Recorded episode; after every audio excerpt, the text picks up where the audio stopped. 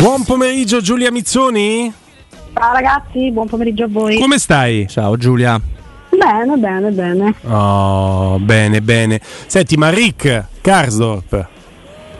È tornato. Hai visto? A volte ritornano. Ritornano. Dal nulla. Dal A nulla. volte ritornano. Sì, sì, vabbè, vediamo, vediamo che succede. Poi è stato anche intercettato Mourinho, no? Al ritorno a Roma, ma non No, si è Bono, minimamente... Bono che di intercettato di sti tempi pare che gli hanno preso le telefonate, capito? Che è successo a Mourinho? Vabbè, è stato, è stato che ne so, avvistato, ecco. Con le intercettazioni giù. Per Eh, carità, eh, ecco. bisogna pesare le parole. Ma sì, gioco, gioco. Eh, non si è sbottonato però sulla questione, ha detto mi conoscete, sapete che non parlo della serie, a questo punto vedremo i fatti, vedremo Mm. quello che succederà. Mm, Eh sì. Insomma, È che questo. dire, non lo so, io rimango Che ti sempre molto aspetti? dubbio.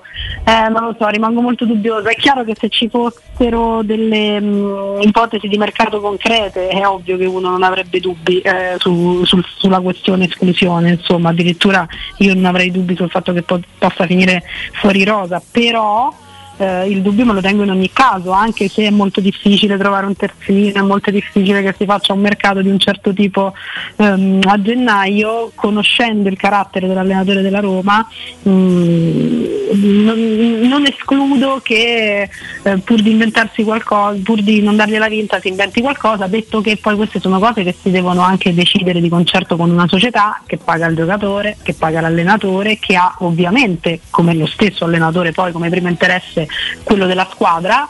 Ehm, quindi ecco, que- quello che mi auguro è che si facciano delle scelte insomma, ponderate e che vadano comunque nella direzione giusta, ecco, perché ok tenere il punto, poi secondo me tante cose noi non le sappiamo, cioè bisogna vedere quanto l'allenatore a questo punto ritenga, passatemi il termine, nociva la presenza eh, di Karsdorp in gruppo, perché se invece poi stai col cappio alla gola e te serve, eh, cioè, Robby, se la ritenesse così nociva, non l'avrebbe fatto allenare neanche oggi. No, probabilmente no, però magari, eh, sai, eh, ne abbiamo parlato prima anche con, in apertura con Emanuele Zotti, Giulia, eh, il- il- l'aspetto legale della vicenda, l'aspetto Certo. tecnico della vicenda e l'aspetto patrimoniale, sempre della, della stessa, mi portano a credere che in questo momento tutte le parti in casa hanno bisogno di normalità.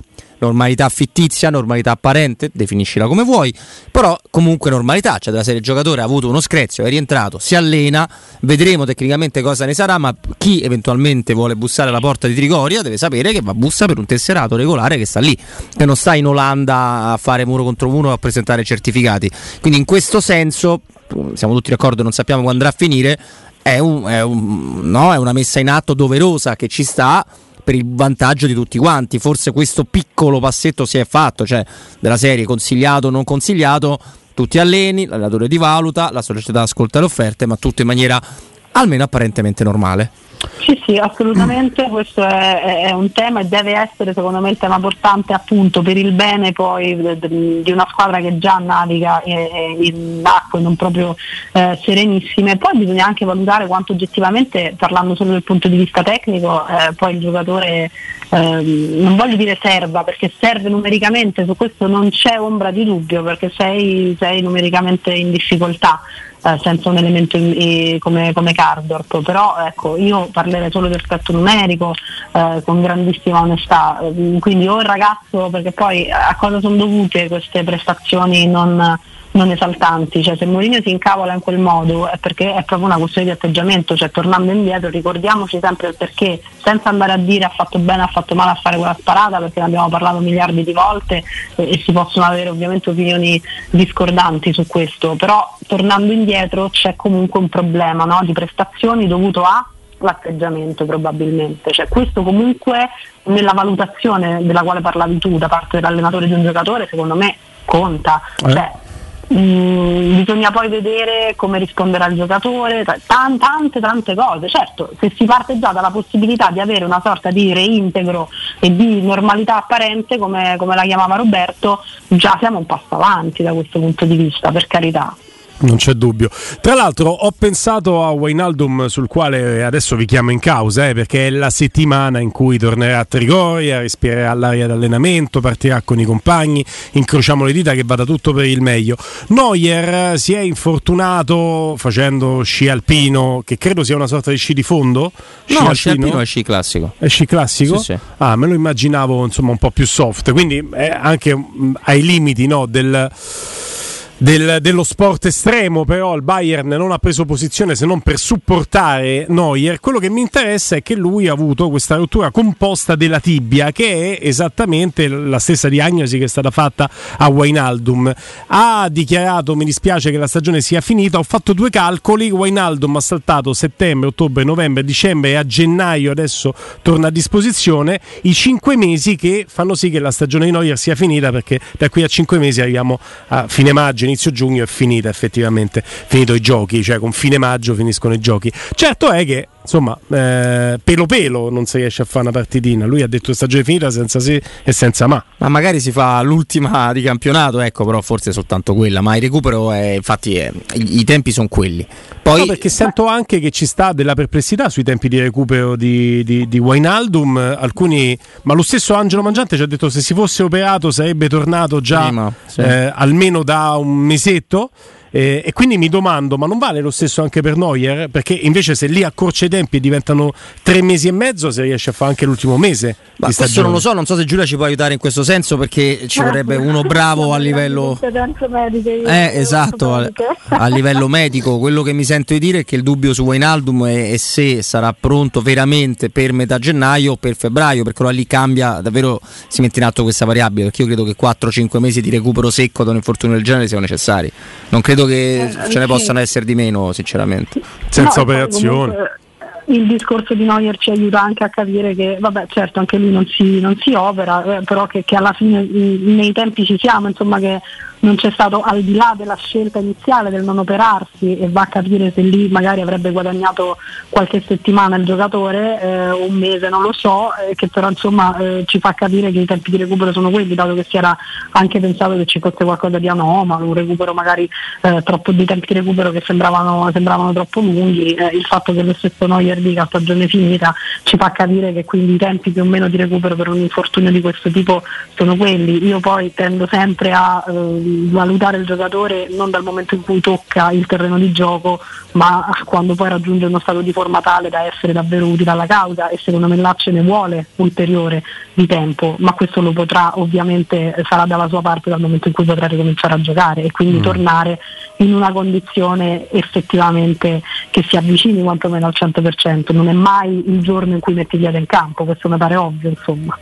Chiaro, io dico febbraio per questo, cioè io penso a febbraio perché mi auguro che rientri eh, a partire da gennaio temo che un pochino di rodaggio ci vorrà, ma insomma mi pare, mi pare ovvio. Mm. Ma soprattutto il rodaggio quello psicologico, cioè di prendere eh, una sì. botta, rialzarsi e capire che non succede nulla e che già è già accaduto, quello che serve pure per, per i legamenti. Ma in, questa situazione fa un po' il paio anche con le, le paure che hanno alcuni tifosi della Roma su Dybala che non è tanto se gioca o non gioca al mondiale che poi alla fine della fiera dell'Argentina chi se ne frega mi permetto di dire ma è che rimarrebbero comunque 21 minuti contro il Torino negli ultimi tre mesi di, di, di, di, calcio giocato, però c'è anche da dire che nessuno si sarebbe mai aspettato di bala centrale nel mondiale dell'Argentina, no? Magari non con... No, no, centrale no.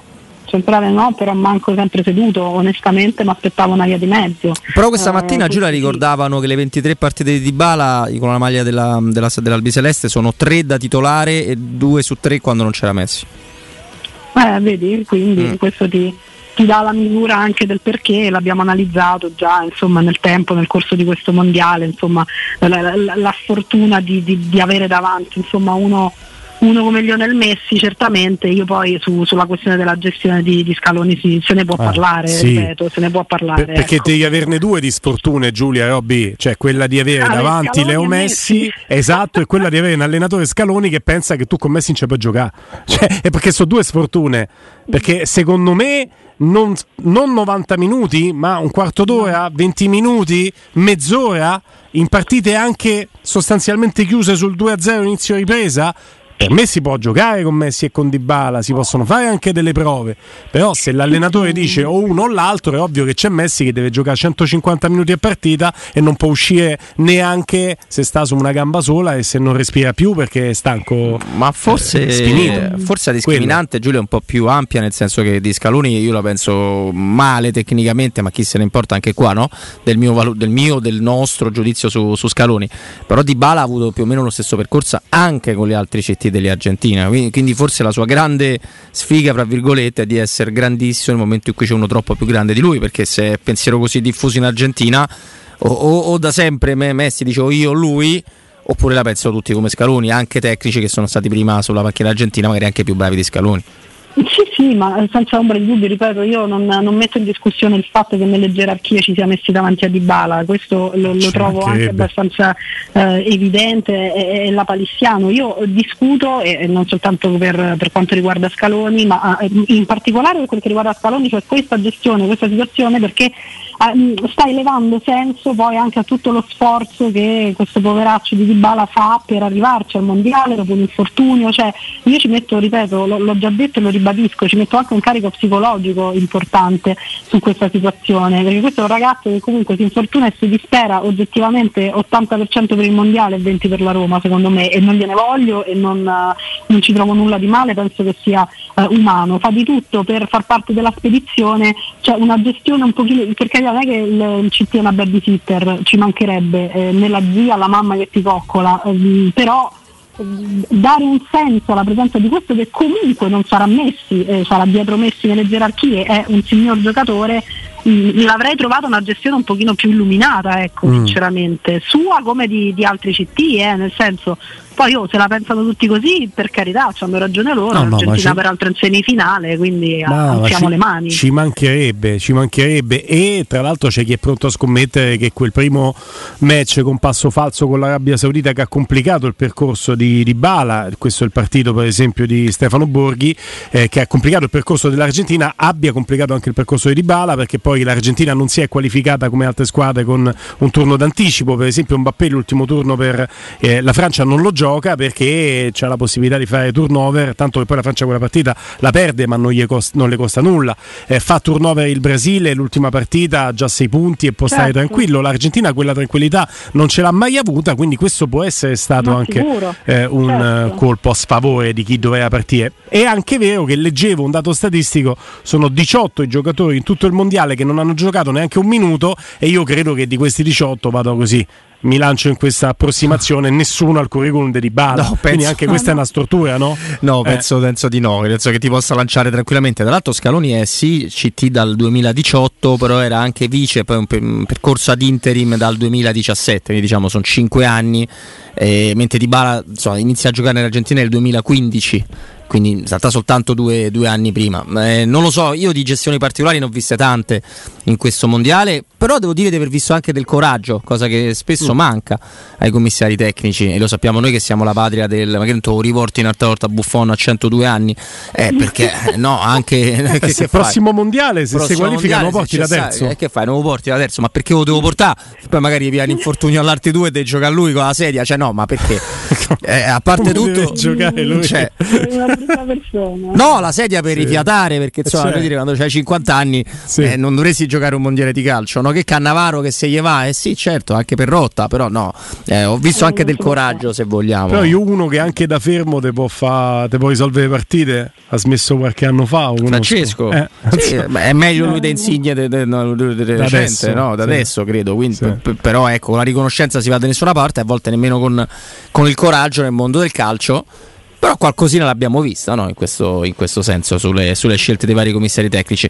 Ovviamente scudiamo Scaloni che ci è antipatico. Facciamo questo gioco. Chi è stato il commissario tecnico più coraggioso di questo mondiale secondo voi per le scelte che ha fatto? Io per esempio senza voler anticipare voi, Giulia poi Roberto, eh, non posso non lanciare, non so se provocazione, follia, errore, scelta sbagliata, scelta giusta, però il commissario tecnico mm. del Portogallo Cristiano, che dice a Cristiano eh. mette da sede un po' di coraggio l'ha dimostrato, eh. Poi vedete voi. Giulia, il più coraggioso sì, sì. e invece il più conservatore, quello che proprio è rimasto eh nel beh, suo. È facile, ne abbiamo parlato fino a mo'. Sai eh, che non sono, che... però non sono convinto perché ha cambiato tanto Scaloni rispetto alla prima Argentina, semplicemente non ha mai messo di bala ma altri invece li ha messi dentro. Però, non ha mai tolto Messi, è vero, però ha avuto il coraggio di fare intorno delle altre scelte.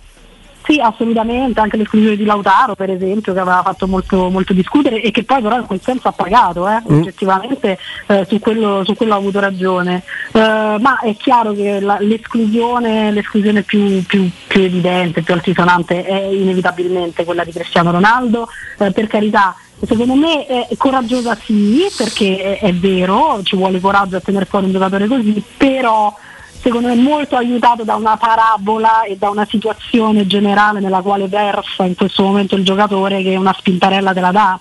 Cioè tu arrivi già da un giocatore che non se la passa bene, non se la passava bene col club, che probabilmente finirà a giocare in Arabia Saudita, che non sta proprio all'apice della sua popolarità, quindi anche con il, con il Portogallo. Io poi sono convinta che per avere il coraggio di fare scelte di, questo, di questo tipo, scusatemi, e quindi di escludere giocatori di questo peso ci deve essere qualcosa dentro anche che te lo consente, cioè devi avere il gruppo dalla tua parte, se no uno non si va a suicidare calcisticamente in questo modo. Mm. Io ho, ho, questa impressione, cioè ci sono stati dei comportamenti, degli atteggiamenti che evidentemente hanno reso comunque più semplice la, la via al commissario tecnico del, del Portogallo, non ultima una situazione difficile nella quale già versava ecco, Cristiano Ronaldo.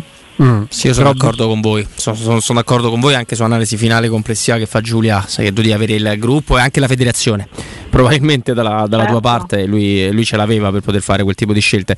Però se, se invece usciamo dal coraggio che è di mettere uno o l'altro, il commissario tecnico marocchino, di cui mi sono ridetto dentro adesso a nome 16 volte, ma ogni volta che sono in diretta non mi viene più in mente, ha avuto un vero coraggio tattico Mm. Perché con gli infortuni che, che, ha avuto quella squadra là, lui ha ridisegnato di volta in volta dei, degli accorgimenti e dei tentativi a spezzare le manovre avversarie e ripartire molto molto interessanti senza mai avere il famoso pullman, cioè il pullman era un atteggiamento mentale di squadra che ti poneva davanti un pullman, ma non era il catenaccio eh, di tanti mm-hmm. anni fa o quello che viene spesso implorato da José Mourinho, quindi mh, mm, lui merita preciso, me lui il suo mondiale l'ha già vinto. Può, può andare oltre questo record che ha già ottenuto il Marocco, prima squadra africana ad arrivare tra le prime quattro al mondiale, può andare oltre o è troppo chiedere di eliminare anche la Spagna e poi di andarsela a giocare con una tra Croazia e la Argentina? Francia.